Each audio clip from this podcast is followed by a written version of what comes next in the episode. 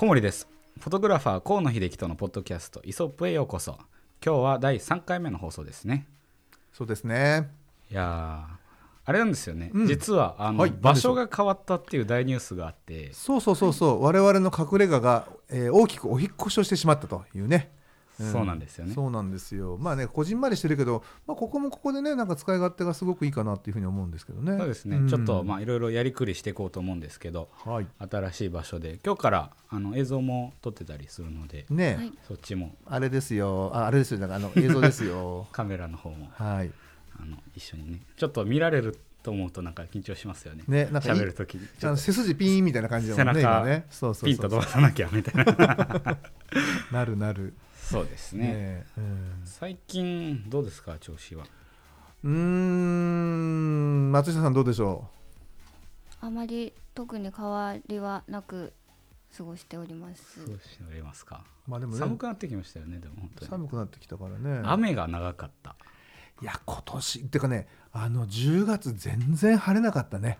ああ、確かにそうです、ね、意外にね、日照時間短いんだよね。日照時間が短い。日照時間が短い。うん、うん、日照時間短いのよ、意外に。あれですよね、台風のせいでなんかずっとあの秋雨前線でしたっけがなんか刺激されて雨雨雨雨雨、そうそうそう、なんか台風が逃げちゃってるのにね、刺激さ、刺激されていつまでも居座っちゃってるっていうね永遠に晴れないっていう、非常にだからね、まあ我々としてもね困って困るなみたいなね、うん、あのそんな感じなんですよ。それによってやっぱりその外でやるシューティングがリスケになったりとか、そういうことって出てくるんですか、天気によって。いや、あの基本的にタレントの撮影にリスケはねほぼないです。あ、ないんですか、うん、だから雨が降ったら、雨が降りそうだったらもうね、降りそうだったらもう降ること前提にその準備をしておかなきゃいけないっていう、ね、なるほど。それは具体的に言うと例えばどういうことが出てくるんですか。うん、例えばなんだろう、あのスタジオをね一つ仮で用意しておくとか、どこかあの、まあ、スタジオじゃないにしてもその雨がしのげる場所をねあの借りておくとか、まあ、そういうふうなことをしつつ、雨でも取れそうな場所をあらかじめ探しておいて、もしくはその天気っていうか、まあ気温にもよるんだけど、逆に雨にちょっとねこう濡れるっていう、あ、それを、そういうシーンをね、それをうまく活用するっていう感じになって、うん、あえて生かすとか。そう、これはまあ季節によって全然違うんだけど、まあ、はいはい、あの夏から秋は、うん、あのそれは有効だけどね、基本的に秋もほら深まると寒いんで、あ、そうそうなってますよねまあ当たらない方がいいのかなっていうふうな、うん、うん、あ、そうそうなんですね、うん、そのバックアップスタジオみたいなのが逆にでも混雑しそうですよね。こうやってじゃあ雨の予定になりましたって言ったらみんな途端にスタジオを取り始めるとか言って、ね、やっぱね、あのずるい人はね、あらかじめ最初にバンバンバンってこう可能性があるところも先にあの借りておいて、はいはいはい、後から外していくってやり方するのよえ、でもそれスタジオ側としては迷惑ですよね。いやもうすごい迷惑よ嫌がられそう。一応ね、あのいっしゅうかんまえからだいたいキャンセル料っていうのがかかってくるから、うんうんうん、それまではあのー、抑えとく抑えとくっていうね、そういうことをだから同じ編集部でありながら、うんうん、あの違う名前でこういくつか入れておいて、うんうん、で一気にバンとこう外れるみたいな。なるほどね、うん、だからね、そういうことができるのか。結構まあ本当頭脳犯っていうかね、うん、まあ、うん、そうなっていくマネジメントのそうそうそうそうところですよね、うん、その戦いとして。そうなんだよ、えー、なるほどね。いや僕はあれですね、自分の話ですけど、大学がまた予約始まってって感じですけど、うん、あ、今年はもう完全にオンラインなんで。あ、やっぱりそうなんだ。オンライン、ね、どうオンライン、まあなんかこうやり方が少し分かってきたっていう意味では、まあその教授側もあれですし、あの生徒側も慣れてきてるのかなって感じはしますよね、うん、ただやっぱりそのいちねん生の方が、うん、あの今年結局だからいっかいもあのなんていうのキャンパス行きませんでしたみたいな人も全然いるんで。いるよね。なんかね、まあでも大学の在り方が少しずつ変わってくるのかなって感じでどっちにしろしてたんで、うん、まあそれが少し加速されたって感じですよ。なるほどね、うん、まあだけどやっぱりね、あの人と会ってね喋って姿を見て表情をねあの伺ってっていう風な方がやっぱりコミュニケーションとしてはやっぱ正常だよね。いやそう間違いなくそうですあの人との接し方を忘れ始めるってねそれなくてもこう希薄になりやすいこのね、うん、現代であれだよね。いや本当そうですよね、元から、うん、そうで、まあ初めてこの話が実は出てからもうほとんど半年ぐらい経つんでしたっけ、確か、うん、半年以上もうそんなゴールデンウィークとかでしたよね、確か初めてお会いしたのが、うんうん、ようやくう、ね、ようやく半年かけてさんかいめまで来れたって感じですけど、まあでもねやっぱほらその全く準備がない中で僕らも、ね、こうやって分からない中でなんかこれがマイクかって言いながらね、あのどこ刺すんだっけこれなんだろうこのケーブルはみたいなね、ケーブル処理がね、うん、ところからやっとまあこうやって普通にねなんかお話ができるような状況になってきたなっていうふうに思いますね、やっぱね。そうですね、うん、そこの、まあ、だんだん喋り方も分かってきてっていうところだと思うので成長が見せられるといいんですけど、ね、ちょっとだけちょっとずつねこうこなれた感じがねあの皆さんにも伝わればいいかなというふうに思うんですけどね。そうですね、うん、で、えっと、早速なんですけどなんか、はい、あのー、メッセージみたいなのをいただけてるっぽくて、えっと、野口さんですね、はい、コメントをいただいております。ふたりとも一生写真家だとは思いますが仕事として引退はないんですかという質問が来ているんですけど、なるほど、どうでございましょう。じゃあここは若手の松下さんからどうぞ。引退、引退という引退はないのではないでしょうかと思います。ないと思います、はい。えー、それは何を思って。それはあでもいやでもあるあるあるかもしれないあるかもしれないお金をいただいて写真を撮るっていうふうに考えるとどの部分まで責任を取れる状態でいられるかって考えたら、うん、引退はやっぱり考えなきゃいけないのではあると思うんですが自分の気持ち的には引退はないと思いたいという感じです、うん、多分あれですよね、その人によってその現役の定義っていうのも変わってくると思うので、まあ、各自の多分その現役っていうのをベースに引退があるのかって話だとは思うんですけど、そうだね、まあね、僕はねあのいたしませんって感じですね。いたしません、えー、あの自分のこの唇がっていうかね口が回る以上は、ね、回ってるうちはいるうちは、はい、あの一生そうです。何かしらの形で何かこうねほらやっぱりこう喋ってやっぱ相手の顔を見て、うんうん、でまあ写真を撮影するっていうねあのシャッターを押すことじゃないですか。だけどやっぱりまあ人物はねあの喋ってコミュニケーション取りながら相手のこう表情を引き出す。だからこの唇、口、あ、くちばし、うん、くちばしなくなっちゃったら辛いよねこれ逆にそこさえ生き残ってればそうだからくちばしが折れた瞬間に終わりって感じだよねうん、だから自分でこうなんて言うんだろうなあの引退、引退の日時は決めませんが、うん、そうあのこのろれつが回んなくなるとかねあのくちばしが折れた瞬間に今度の、ね、撮影も終わりかなとそういうことなんですね、うん、でもじゃあそれが起きない限りは河野さんの作品は何かしらとずっと楽しみにしてもらえる感じですよね、はい、頑張ります。いやなるほど、まあ、でもその、まあ、先ほど打ち合わせでも話してたんですけどやっぱりその、うん、こう職業柄としても、うん、こうスポーツ選手とは少し、まあ、その現役でいられる長さっていうのが性質上違うのかなっていう感じはするんですけど、そうね、どなんかあるんですかこう普通の他のこう業界的にカメラマンって大体何歳までやってるよねとかなんか永遠にやってるよねとか。いやいやいやもう皆さんやっぱね命尽きるまでね写真撮ってる。あやっぱそうなんですね、うん、だからやっぱねあの上の上のというかね、はい、すごく僕らよりも随分こ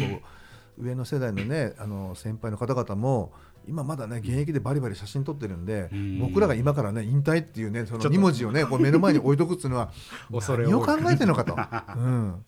なるほど、もうそれ自体がもうね あの、ありえないね、うんうんうん、でそれこそでもやっぱりそういう、まあ、もちろん、まあ、こういうところで言うまでもない当たり前かもしれないんですけど、うん、こう本当にやってる仕事が好きな方が多いんでしょうね。そのお金の、お金のためだけってやって一生やるようななんかイメージはないと思うので多分だからそれこそ何かをこう突き詰めて追い求めてっていう人が多いのかなっていう。やっぱりこうね自分が見たものを他の方にも伝えたいっていう欲求もあるだろうしこれをねやっぱりてなんつうかなこう記録として定着させたいっていう気持ちもあるだろうし、まあ、いろんな思いがねそれぞれあってやっぱシャッターを切ってるんだと思うんですよね。だからそういう意味で言うとうんなんかもう本当にこう足腰立たなくなったり動けなくなったりとかしない限りには皆さん多分ねシャッター切り続けるんじゃないかなっていうふうに思いますよ。やっぱ僕らもやっぱ、やっぱ僕もねやっぱそうしたいし、はい、うんだからそういう意味で言うとカメラマンという業種に引退はなし、引退なし、はい、あのもうこれ勝手にもうあの結論付けちゃいました。わかりました、はい、ということであの は, はっきりした答えがもらいましたね。えっとそのまあ続けるっていう上で多分こうこの時代だからこその話になってくると思うんですけど、うん、こうテクノロジーのこの進化あの凄まじいじゃないですか。そうもう凄まじいね。また、えっと、先週でしたっけ新しい iPhone が発表され、うん、されたね。そこでのカメラがまた映画撮れちゃうんじゃないかみたいなそのプラスものをつけてって感じだと思うんですけど、まあ、あの以前も話したようにその、えっと、大きなカメラ、その今それこそこれを撮ってるようなカメラだったり、うん、その、えっと、スチールですねの時に使うようなカメラがそういうものに、うん、あの iPhone に代用される時代はまあないというあの考え方で多分今の段階ではいいと思うんですけど、やっぱりそのこう周りのなんていうのかなガジェットみたいなものっていうのもこう増えたり進化したりとかすると思うんですけど、うん、なんか最近こうなんていうんですかね、こう普通のカメラっていうかこういう大きなカメラ、これなんていうんですか普通これねそもそもですけど、えっとね、一眼ミラーレスかな、一眼ミラーレスでいいですね、うん、でその一眼ミラーレス周りでこうその本体以外のなんかガジェットのなんか新しいツールってあったりするんですかね。えっとね、新しいものっていうのはそんなにあの実際出てないんですね。だからもうすでにかなりもうあの発売されてるものが多いんだけど、うん、まあ強いて言うとね、あのなんて言うんだろうな、昔のそのアナログ時代、フィルム時代から、はい、あの引き続いて使われるもので言うと、うん、フィルターっていうのがあるよね、うんうんうんうん、レンズ前に使うのつけるフィルターね、あのそ外につけるやつですよね。そう、レンズの前でね、はい、あのスマホで後からこうつけるやつじゃなくて、じゃなくて、はいはいはい、そうそうそうそう、はい、レンズの本当に前にこう装着する、ね、フィルターっていうのがあって、はいまあ、それなんかは、ね、非常にこういろんなバリエーションがあったりとか、あのいろんな用途で、ね、使うことが多いんですよ、うん、でまあ今、えっと、この時代でも大いに多分活躍しているであろうフィルターっていうのはあの エヌディー フィルター、これねニュートラルデンシティって言うかなの略なんですけどね、あのあの エヌディー フィルターって言って、まあ、あの簡単に言うとあの光をね、あのサングラスと同じ、あ、なるほど、うん、はい、あの明るい光をとあの 暗くあ暗いガラスを、ね、あの通すことによってあの光を少なくするっていうまあそんな、ね、役割をする、遮断してくれるっていう、うん、へー、で今ねすごく便利なのがあって、それのねあの要は濃さが濃ければ濃いほど光を通しにくいからあの暗くなるでしょ。それをねこうなんていうかな、こう回すやつですか、回して、ね、なんかそれだけどっか広告で見たことあります。そうそうそうそう、あのなんていうかな、あれなんていうんだ、可変っていうのかな、あの濃さをねこう変化させるようなあの エヌディー フィルターも実際出てるんですよ、商品としては。すごいですね。ただこのね エヌディー フィルターっていうのはあの安かろう悪かろうっていうものもね非常に多くて、あ、そうなんだ。これはねもう色にね直結してくるのだから、本当に質の悪いものを買うとあのなんていうかな、こうねその像が本来だったらただ純粋に光が削られるだけじゃないといけないはずなのに、そこに、ね、色がついちゃったりとかするのね。よくありがちなのはちょっとねピンクっぽくなっちゃう、うん、こういう風なあの色づきをしちゃうあの エヌディー フィルターは、まあ、質がねあまり良くないフィルターって言えるよね。うん、ああ、そうなんですね。あ、そうそうそうそう、そうだね。まあ、サングラスでもありますもんね、その色がつくサングラスとつかないサングラス。そうなのそうなの。いいものとなんか、うん、良くないものですね。だからやっぱりいいものっていうのは確か値段は高いんだけど、うん、本当にこう純粋にこうなんかなんていうかな、あの現行してくれるだけだけどね、あの質の悪いものというかちょっとや、まあ、安くてそれをこうカバーしているものはどうしてもこう色づきがしたりとか、うん、ちょっと色が偏っちゃったりとかこう動いちゃうんだよね。あのなんか河野さんのフィルターみたいなのあるんでしたよね、うん、確かあのねそうそうあのねここで言っちゃっていいのこれ、まあいいか、いいよね、あの皆さん買ってください買ってください、うん、買ってくださいねえっとね僕があの使っているのはカニフィルターさんっていうね、あの、うん、ケーエーエヌアイ かカニフィルターさんね、あのっていう、まあ、ブランドがあって、あのそれをねにせんじゅうきゅうねんの シーピー プラスの時にあのその担当の方と知り合って、そこからまあちょっとこうねテストで使わせてもらったらすごく良くて、うんうんうん、えー、今、まあ、メインでねあの使ってるんだけど、それはやっぱね質がすごく良い。ああ、そうなんですね、うん、それであの、まあ、それの、まあ、前面がこうサングラス状態になってるやつ と,、うん、とあの途中からこうぼかしてだんだんとこうサングラス状態にしてあるこうハーフ エヌディー っていうね、半分だけただこうバチンとこう切っちゃうと、はいはい、そこの境目が出ちゃうでしょ、はい、それが境目が出にくいようにこうぼかしてやって徐々にこう、ね、暗く濃くしていく。いちまいの中で色が違う。そう。いちまいの中で半分だけねこう暗くて、上が暗いってことですか。まあひっくり返したら上も下もないんで、あのあのなんか正方形だからね、はあえー、そういうのってどういう時に使うんですか。それはね、あのー、スチールとかではすごく便利で、まあレン、うん、なんていうかな、例えば水平線よ、水平線をさんぶんの、ね、あのにに置いたときにさんぶんのいちがこう空になるとするじゃないですか、うんうんうんね、そうするとさんぶんのいちの空の方が明るくてこの海の部分が暗いとしたら、この明るいところだけを削りたいとかっていう時なんかにはそういうものを使ってね、はいはい、うん、その明るいところだけをこう濃いあのあ色がついたねあの原稿されるところを、うん、に重ねていって色をあの色じゃないや光のね量をあの減らしていくっていう。それじゃもう入ってくる段階でそのなんか中での調節とかその撮った後での調節で直すんじゃなくてでもうそうアナログ的にも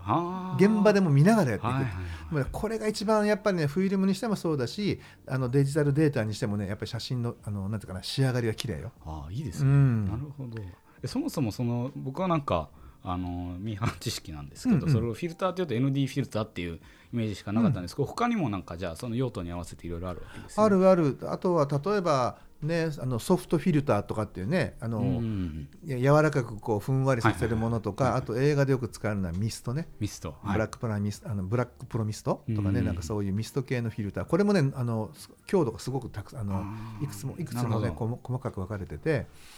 でまあ、それによってね全然効果が違ってくると、うんうんうん、そう、そういうのでなんていうのそのルックのこう調節をするっていうこともできるってことですよね。そうだね。その後からの編集だけじゃなくてっていう、うん、そもそもそもそも取り込む段階でっていう。そ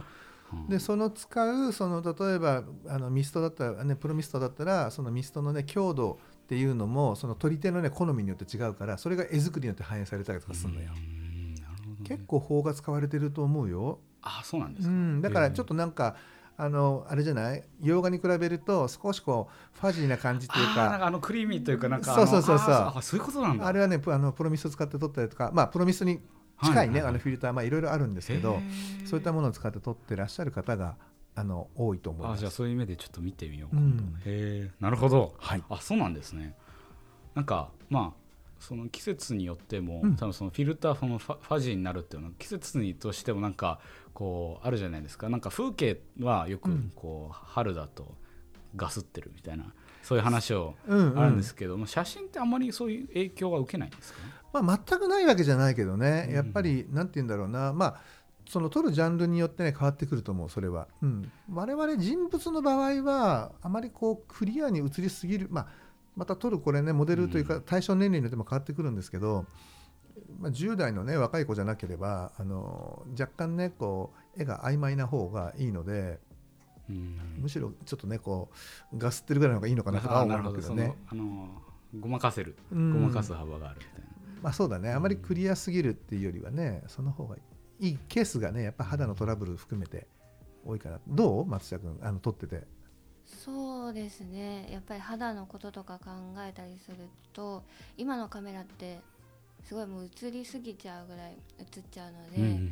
そういう風に少しふわっとさせてあげたりとかってすると女の子がより可愛く映るのかなっていうのは。なるほど。その、まあ、あれ、あれですよね多分その人間の頭でこう補正かけてるってところがあるみたいな、うん、そういうところですね、うん、そうですね。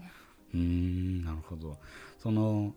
今後、まあ、冬になって来るとは思うんですけど、うんまあ、今まだ秋か秋でこの後どんどん寒くなってってみたいな話でこうなんていうのかな僕は単純になんか寒いなとかいう感じでなんとなくこうそあの過ごしてるんですけど、うん、こう現場でやっぱり変わってくるものとかあるんですかねその季節によって。まずねやっぱりグリーンが変わってね、だんだん黒くなっていくよね。あまあなんていうかな、まあ、紅葉じゃないんだけれども、はいはいはい、だんだんこう緑から黄色へこう変化していく。そしてう、ねうんうんあのまあ、日本の、ね、その気候上なのかだんだんこうサイドがなんか、ね、こう鮮やかないろんなものがなくなっていくじゃないですか、うんうん、だからこうなんか新象風景とかどんどんなんか向いてんじゃないのかな、うんうん、なんかね、うん、あの日没とうん、あの日照時間が短くなるじゃないですか、うんうん、それによってこうスケジュールが少し変わってくるとかいうのももちろん出てきますよね、うん、あのね朝が早くなる早くなる純粋にあの集合時間も早くなり結局ほら 日, あの日が暮れる時間がもうすごく早まる分撮影時間を確保したいんでそうするともうね、もう物理的に 朝,、うん、朝の時間が早くなっていくっていう、ね、あ確かに確かに、うん、あ別に、ね、朝日はそんな関係ないんですもんね。そういうそうね朝日ってか結局我々って集合して場所を移動してそこからメイクが入るから、うんうん、メイク大体いちじかんからいちじかんはん人によってはにじかんかかるんだ。それを計算して朝も撮りたいとか言うと も, うもはやなんか徹夜みたいな感じになっちゃいます、ね、そうなるとあれなのよねもうその泊まりのロケとかになっちゃう、うんうん、いやじゃあ普通はまあ昼から昼というかそうね。例えば昼の光ってことですね、うん、まあ午前中くじぐらいはちじとかくじぐらいから撮影ができればいいなって考えたらどう、うん、そうするとよじとかごじに集合していちじかんとかにじかんかけて現場行ってそこからメイクよ。大変でしょ、ね、いや逆にあそうなってしまうんですね。なるほど、うん、あなんかちょっと思ったのが、うん、こう日本ってあの赤道に近いじゃないですか、うん、だからこう縦に日が落ちますよね割と、うん、だそれがその北欧とかになってくるとこうずっとこうピーみたいななんかあれによってこうなんていうのこう僕の気のせいかもしれないんですけどこうインスタグラムとか見てると北欧だと結構こうゴールデンアワーって言われるんですかね日没前後、うんうん、前かちょっと前、うん、その斜めに光が入ってる時の綺麗な写真が多いなっていうのはやっぱりそのと撮れる枚数が多いからなのかなとか思ったりしたんですけどあるんですかやっぱそのこう ロ, ロケーションによって光が変わってくるっていう、ねうん、一番なんかやりやすいところってあるんですかこう 夕, 夕日を撮るいや夕日っていうかその夕方の写真を撮るのに一番いい場所って、うん、場所場所はね な, なんつうかなそのなんていうの撮影したいその絵柄のイメージでそれぞれ変わってくるから、まあ、確かにそうか確かにまあだけどねやはりこう西に面してて、うん、あのー、ね障害物が何もないところだったりとかする方が良かったりするケースもあるしね、うん、となるとやっぱり海とかのねその西に向いてる海岸線がいいのかなとかっていうことにもつながっていくじゃない、うん、だけどまあもしかしたらね富士山を手前に置いて富士山入れて撮ろうとかってなればね、うんまあ、そしたらもう自然とおのずと位置が決まってくるとかねちゃいますもんね、うん、なんかやっぱまあ撮りたいねその絵によって、あのー、角度もそうだし、うんあのーね、ロケーションも変わってくるんで、うん、そうだねまあでもここに行くと夕日綺麗よっていうやっぱスポットはねあのいくつかあるんで我々やっぱそういうところはいくつか、あのー、自分の中でこうキープしておいて、まあ、その例えばタレントの、 撮りあのイメージそれからあと今回撮りたい絵、はい、それにそれとその場所うん、そういうの考えてねあの決めることはあるけどね、まあ、そ, その時に撮るものに合わせてっていうのがもう最終的なところですよね。何がいいからっていうその場所から逆算するというよりは何をしたいか、うん、そうだね、うん、何を撮りたいかで場所を決めていくっていうね、まあうん、確かに確かに、はい、そのまあ今いろいろこうカメラの機材が大きくなって、うん、そして携帯も良くなってっていうのがあると思うんですけど、まあ、あのフィルムっていうのもまだ残ってるじゃないですかがあると思うんですけど、うんあのーまあ、自分はよく知ってるのは、まあ、スマホのカメラ、うん、そして、あのー、今言ってた、えっと、ミラーレス、えー、一眼一眼ミラーレス、まあ、でもミラーレスカメラでいいんじゃないミラーレスカメラっていうのがあって、うんまあ、そしてあの最近はもう あの、あまり見なくなってると思うんですけどフィルムカメラっていうのがあると思うんですけど、うん、あのやっぱりその両方にはできないなんか魅力って絶対あると思うんですけどそのフィルムにしかできないことってなんか、うん、なんかちょっと振りがなんて幅が広いと思うんですけどもちろんそのまたやりたいことによってあの変わってくると思うんですけどその な, なんていうのかなその性質としてやっぱフィルムカメラで一番よくできることって、うん、もうねこれはね本当に心地のいい曖昧さって言っておきましょうか。すごくこうほらデジタルってやっぱりこうねあのまあなんていうかピクセルと言われるようにこう光の点じゃない色の点であったりとかだけどフィルムっていうのはやっぱりこう乳剤っていうねこう粒子すごいこう不規則な粒子の重なり合いでできてるからまあそれによってできるこうなんていうかなまあ悪くこの曖昧っていうのは僕はいい意味で撮ってるんだけどすごい曖昧な感じすごくこうはっきりさせないっていうか、ね、すごい柔らかい感じっていうのかな、うん、そういった表現ができるのがやっぱりフィルムのねあの良さであり魅力である魅力だと思うんですよね。だからそこに気がついて割とねそのデジタル世代に、えー、カメラをなんてかなあのやり始めた人が、うん、今、ね、逆行してねフィルムのその柔らかさこれをね自分のものにしたいってやってあの中古でカメラを買ってあの今ね値段がねあのあれなのよフィルムの値段もね現像の値段もざっくり言うと倍ぐらいになってるんだけど、うんうん、すごいの、うん、フィルムの売り場ってねびっくりしたねこの前ねすごい高くなってもううーって感じでね価格がもうどんどん上がってる、うん、やっぱりほらあのー、なんていうかな需要がないから、はいまあ、そうすると自然と上がってきます、そうすると自然と上がっていくじゃない、まあでも、うん上がってもまだね残ってる時我々はねラッキーだなっていうふうに思ってるの、うんうん、そのぐらい多分なかなかこう消費される、ね、量っていうのはあの減ってきてると思うんだけど、うん、あのやっぱねフィルムのねあの写りは本当に綺麗よ、うん、綺麗っていうかすごいなんか柔らかさとなんか丸みがあるっていうのかな、ちょっとデジタルにはない質感だね。うん、なるほど、はっきり言い切らない良さみたいな、ね、そうだね。うん、そうそのなんか自分はこう編集するときは例えばそのライトルームだったり何でしたっけ、うん、とルミナでしたっけ、うん、ルミナもあるね。アドビ系とそのルミナ系のなんかものとかいろいろあると思うんですけど、うん、その昔ってその色の編集とかってどういうふうにやってたんですか？現像の段階でもやる。そうだね、あのカラーとモノクロとまあに種類あって、うん、あのモノクロの場合はあの今の、ね、デジタルのライトルームに加えあの対して我々ダークルームって言うのね、暗室に入って作業するんでねあのあれですよね、あの 赤, い赤いランプつけて、そうあの赤には反応しないから、あの因果種が、うん、フィルムはちょっとこう被っちゃうんだけど、はいはいはい、赤には反応しないんで、あの赤いランプをつけて、あの酸っぱい匂いのする部屋の中で、うん、あのピチャピチャね、こう現像液、定子液、定着液っていう風にこう、うん、あのプリント作業していくんだけど、あのカラーになるとこれはやっぱりね れいてんいちどだっけな、なんか れいてんいちどぐらいなその色のね、じゃあ温度の差であの発色が変わってくるって言われてて、だからこれはねもう何百リッターっていう現像液をあのなんかなんかなの中でね処理していかなきゃいけない。なので、うん、これはもう本当にまあなんていうかな、あの現像所というかね、ちゃんとしたその、えー、マシンがあるというかね、うん、現像機のあるところじゃないと正しい色ね、あの色、うん、明るさが出てこないんですよ。なんか噂で聞いたんですけど、うん、なんだっけ、あの写真をやってる人はなんか手の感覚で さんじゅうごてんごどが分かるみたいなのか、あれって本当なんですか？その手の感覚だけで温度が分かるみたいな。いやそれや、まあ当時ね、まあのまあさんじゅうごどっていうのはね、多分まああるとすればカラーのね現像機なんかそのぐらいの多分温度でやってると思うんだけど、うん、いやしかしそれは。カラーは基本的にね個人ではやれな、やれないっていうか、フィルム現像は特にねやらないと思うんですよ。プリントはねやる人多い。あ、そうなんだ。うん、プリントはできるのなんだけど、うん、ネガの現像、あとはスライドのね、あのポジ現像って言われてるものは本当にね、あの温度管理がしっかりしなきゃいけないし、うん、あの攪拌作業とかもねすごくこう厳密だから、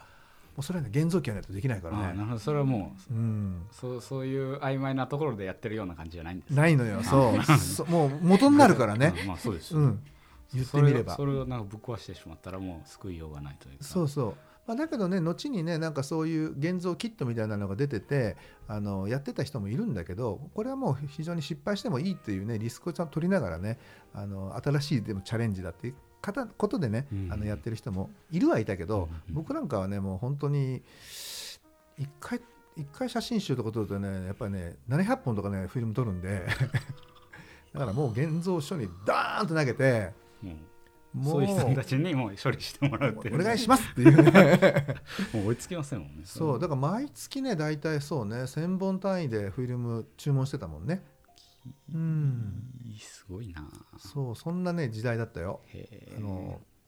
特に写真集が多い時なんかはね本当に、うんうん、すごい、ま、あの本数だったね。なるほど、はい、そうですね。えっとまあそのなんていうのかな、僕も写真を撮ってる、まあ、レベルは多分全然なんていうのちいちいパパのところでやってるんですけど、うん、最近ようやくそのローファイルってものと JPEG ってものがあるってことに気づきローデータそうそうそう、ローデータそう、うん、そうとあの分けるみたいな、うん、あのはいはい、そもそもだからそのなんていうの光の取り込み方が違うんだなっていうところから、うん、あのようやくそれに追いつきましたって感じなんですけど、この前ちょっとショックだったのがこう綺麗な写真撮ろうと思って撮ってよし撮れたと思って見たら JPEG でしたみたいな、あのその JPEG でしか撮れてなかったみたいなあれと思うんですけど、そのこうデジタルに変わった頃にそういう苦労ってありました？そのだからそのフィルムだったらフィルムとしても撮れてるものが、うん、そのいろんな方法がこうデジタルになるとあるみたいな、うん、あえっとね初期の頃のねデジタルはねあの特にこう明るいそれから暗くなるというコントラストが、うん、これの、ね、光の境っていうのができるでしょ、はい、明るいところとこう、ね、暗いところのこう境目、はい、あそこがねあのねトーンジャンプしたりとかねあの色がね全然違うねなんか色が出ちゃって、なんか山吹色のようなねこう黄色っぽい色が出てこれがどうしてもね直せないとかね、うん、すごいいろんなことがあったの。なるほど、うん、最初はするのもう今はもう全然ないんで、うん、だからあのデジタルの出始めの頃は、うん、あまだまだねそのこれを仕事でもしくは印刷物で使うにはあとまだじゅうねんじゅうごねんはかかるねなんてねみんな言ってたのよ。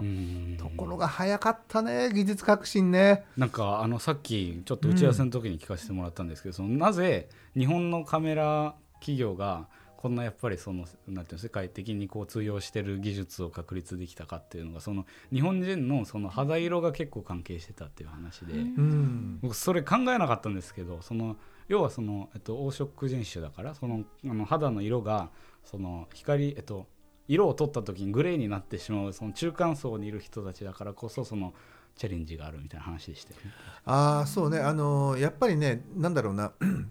中間所、中間のねこのグレーあたりっていうのはすごくこう動きやすい、うん、ねあの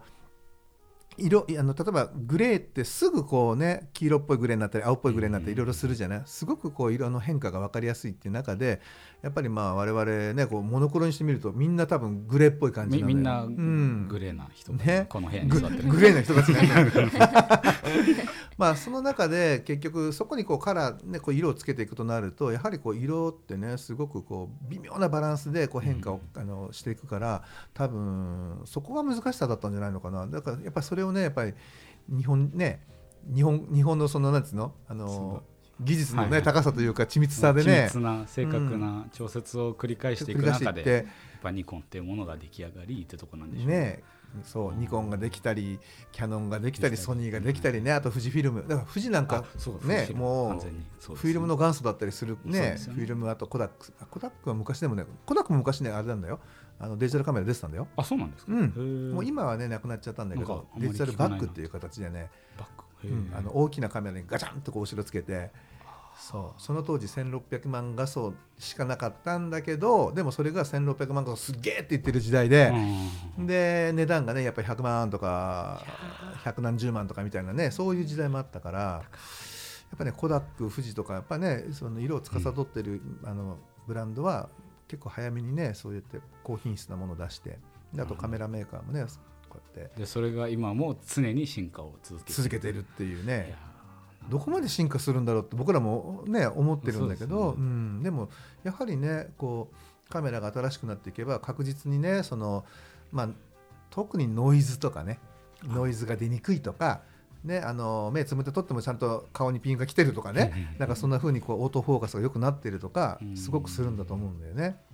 うん、あとまあ場合分けはされるかもしれないですよね、うん、そのどういう分野に特化していくみたいなとかそうね切るのかな、うん、本当はねもうワンランク、ね、あのセンサーが大きい中盤のフィルムあのデジタルカメラっていうのもあって、うん、これはねあの本当に車が買えるぐらいの値段だったりするんだけど、うん、やっぱそういうのを使ってさらにレベルの高いこうボケ味とかね、うん、あのグラデーションだとかトーンをねあの捉える捉えてる人もね実際あの世の中にはいますなるほど、ねうん、そのいつかなんかその目人間の目超えるんじゃないかなとか思ったりしてその解像度に関してを超えられるような技術的にはそれはなんかもうそろそろできるのかな、うん、もうできてんじゃないかなと思うけどね、まあ、僕らもそういう工学的なねすごい専門的な部分っていうのは分からないけど、うん、なんか明るさで言うとなあの れいてんきゅうご っていうね いってんゼロ で目の明るさって言ってるあの一般的に言われててそれよりも、ねはいはい、明るくこう光が取り込めるようなレンズがあったりとか い, いやそのねまあ長くなっちゃうからねあのあれだけど、うん、あのさらっと言うんだけど、はい、あの れいてんきゅうご のねそのカメラってねもうレンズもでっかいのよ。 あ,、まあ、あれですかあの鳥撮ってるやつですか。それ違うかあれは、うん、あれはね望遠レンズなんだけどあれはでもね、うん、暗いのまだやっぱり絞りがよんとかね、うん、あの絞りが れいてんきゅうご っていうね あ, そ あ, あれがあ、うん、そういうことか F 値ねえ、うん、マジかF が れいてんきゅうご っていうのがあるのあのまあ、僕が使ったので言うと、まあ、ニコンから出てるあの ごじゅうはちミリ ノクトっていうね、うん、あのレンズがあるんだけどこのボケとか最高だよ、うん、本当に欲しいんだけどまあいいお値段だからねまだね手元にこうちょっとねまだおあの受け切れてないでなんかね宝くじかなんかで当てちゃうかなみたいなねあの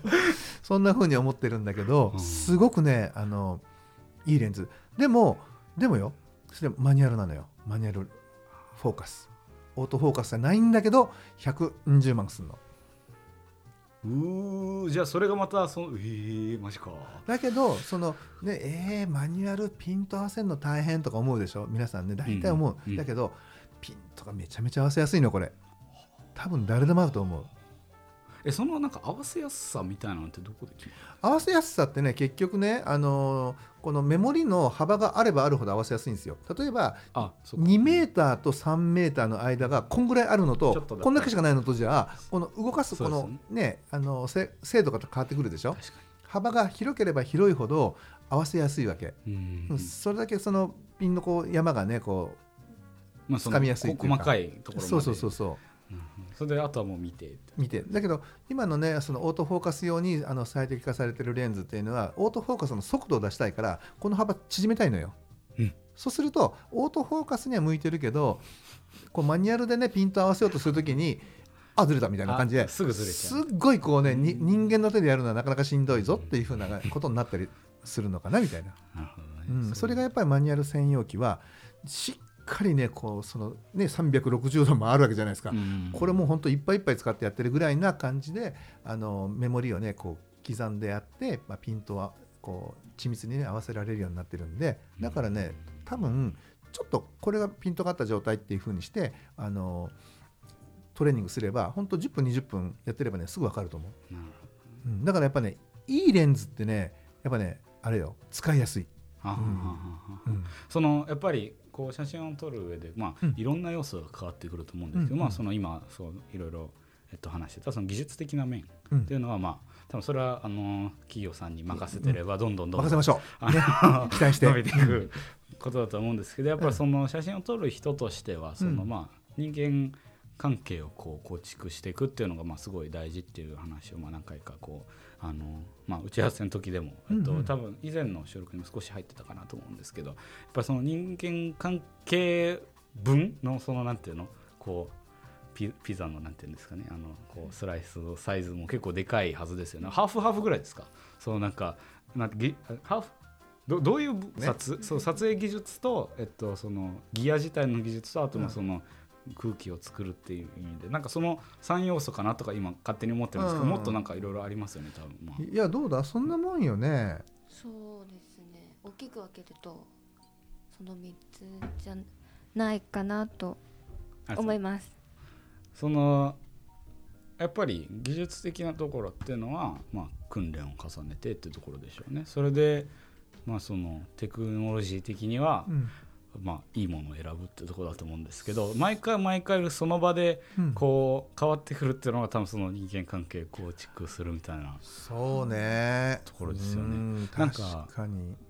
そのなんて安全素材ではないですよね決して毎回毎回そのあの新しく組み立てていかなきゃいけないものだと思うなんか そ, それでこうなんか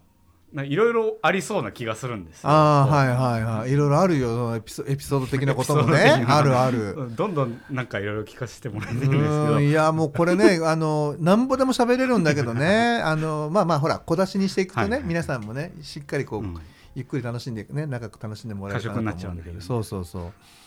じゃあ分かりやすいところからなんか一つ松下さんどうですかなんかありますか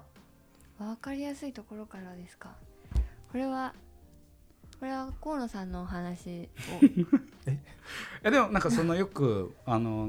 なんていうのかなあの笑ってくださいはちょっと振りとして雑っていうのも多分あると思うんですけど、うん、その中でやっぱりそうつくなんていうのかなそういう自分が撮りたい絵を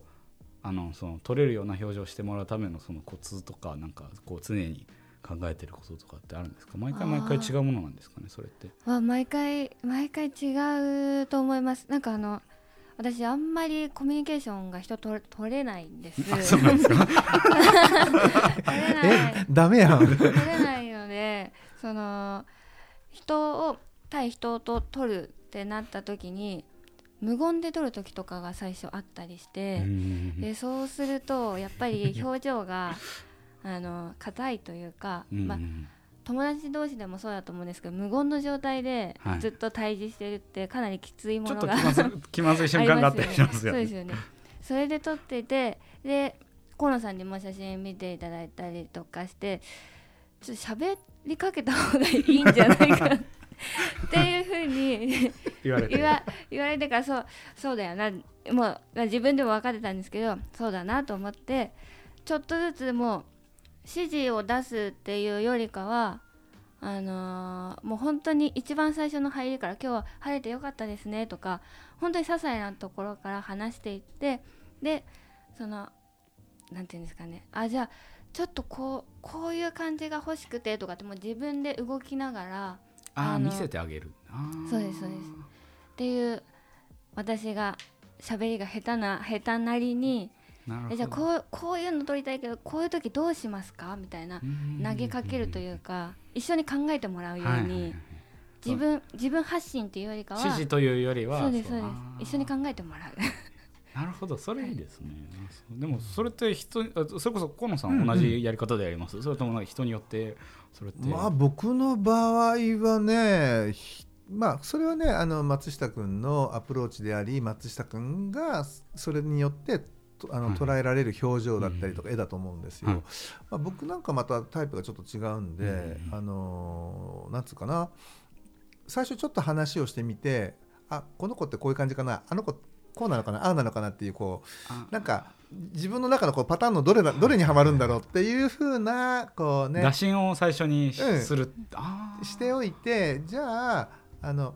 寄っていった方がすごくこう嬉しい人もいれば、あまり寄らないでっていう、こう、ね、人もいたりとかするわけで、うん、だからその、まあ、そこをねちょっとこう見極めながら、あの最初のお話を軽くして、でもでも最終的にはね、自分のペースになんか巻き込んでいっちゃうかなっていうところはねありますね。ただまあそのね、巻き込めないのが、その中でもやっぱり巻き込みづらいのはやっぱタレントとかね、特にこう、うん、役をね背負ったね、あの役者さんね、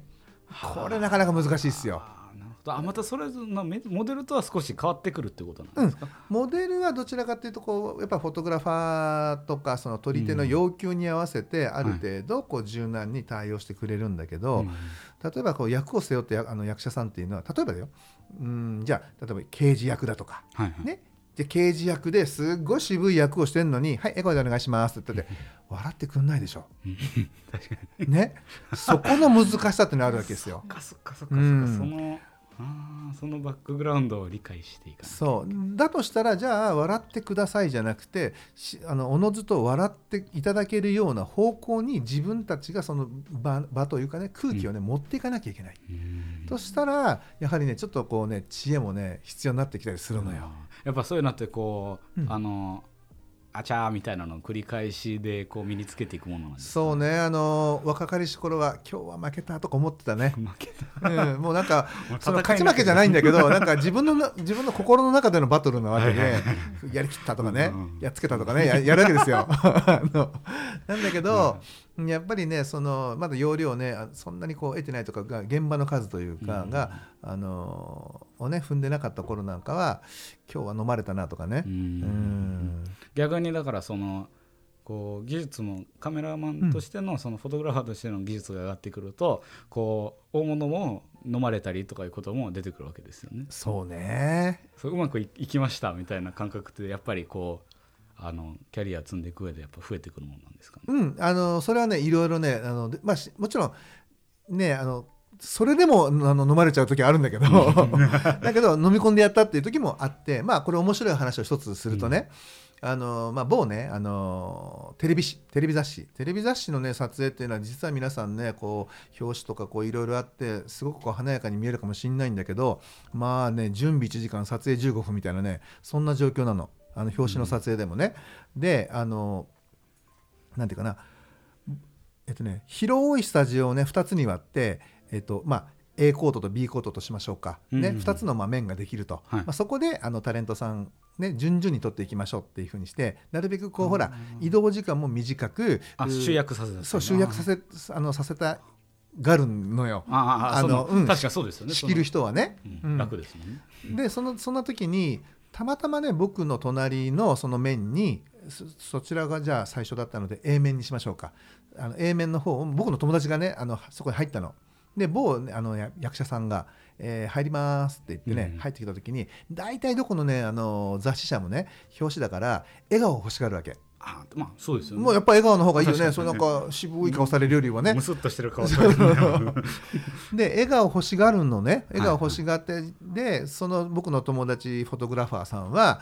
あのじゃあすいませんここは笑顔でお願いしますっていうふうにねまあ言ってたの。言っちゃった。うん、でこうやって見てたら、まあ、このニコリでもしなかったわけ。そのあのね俳優さんは。えなんではなんえなんで笑わないんだろう今日え機嫌が悪いのかなとこっちももう心臓バクバクな感じなのよ気が気じゃないですよ、ね、そうそこでね、あのー、自分のね担当する編集者にねえねえどんな役であのどんな人が出てくるのっていうふうなこうねその背景とかバックボーンこうその役としてのねをあのちょっとこうヒアリングして、うん、でそうするといやもう一人ねあのドジな後輩のね女優さんがいてあの、うん、その人となんかこううまくね、うん、あのーまあ、兄, 兄貴分な感じでねあのドラマが展開していきますよなんていう風な話を、まあ、聞くわけですよ、うん、そうすると今度自分の次にね自分の番が来た時にじゃそ の, あの女優さんがねあのドジ踏んでおいおい勘弁してくれよ、まあ、みたいなねそんな時ってこうちょっとこう笑顔になるじゃないですかと、うん、そ, のあのそんな感じをあの撮らせてくださいって言ったらこれがめちゃめちゃ笑顔。はあ、本当にね。まあね、本当それはねうまくいったなと思って、やっぱりほら笑ってくださいって言っても、はい、じゃあそれはあのね俳優さん本人として笑うのか、うん、役を背負って笑うのか分かんないじゃない。変わってきますよね、うん、それは。あ全然違いますよね。そうそうそうそう。だとするならばその役の中で笑顔になるであろうシーンを、うん、あのちょっと投げて投げてそれをあのお願いした方がよほどねやっぱりそこは取りやすかったりするじゃない。うん、うん、だからやっぱねじゃあどうやったらそのなんかなあの俳優さんなりねその方が、えー、取られやすまあとあのなんつうかなあの表情をつけやすいかっていうやっぱそういうねあの設定をね、うん、ちゃんと考えてあげることも大事、うん、理解してあげた上でそうだから我々がちゃんとそのドラマ の, あのメンバーに な, な, あのならなきゃいけないんだろうなっていうふうに思ったんだよね、うん、その時になうんなそうただただドリーじゃん全然ないってことですよねそうはい来ましたはい笑ってください、はい、おしまいですっていうねそれじゃあやっぱねいい顔は撮れないんだろうなっていうのをね、うんまあ、感じた、うん、一つの、ねまあ、エピソードかなまあそう似たような、まあね、いろんなバリエーションでいろいろあるよ、まあ、そういうのの積み重ねなんでしょうね、うん、おそらくはそのこうやっていく上でそうだね、うん、僕もなんかいろいろ人間関係上学ばせてもらえそうなところがあって楽しみにしてます。いやここから有料かな有料か月額制月額制であお月謝払わなきゃいけない、ね、サブスクですみたいな、ね、サブスク制まあというわけで、まあ、いろいろこうお話をまだどんどんえっと、続けられそうなんですけど、まあ、今週はここまでということなんですね、はいえっと、皆さん、あのー、からメッセージとかもいただけたりして僕ら非常にテンションが上がっていたのであのまたなんか思いつきで、うん、あの質問じゃなくて、まあ、こう思いましたなり感想なりメッセージも何でもいいと思うのででもねなるべくあれだよねあのここで答えていきたいよ ね, そうですね答えられるものはねできるだけもう瞬時に答えられるようにこちらもしますので、うん、なんか思いついたら遠慮なくボンボン送っていただきたいですね。というわけで長くなりましたが何分ぐらいしゃべりましたいちじかんぐらいしゃべってますよねそのあほとんどいちじかん気分はじゅうごふんなんだけどね気分はじゅうごふん長々ここまで聞いてくださった皆さんありがとうございます、えっと、来週もまたあのこの新しいスタジオですねからあのお送りできると思うのでぜひ楽しみにしててください、はいはい、ありがとうございましたありがとうございました。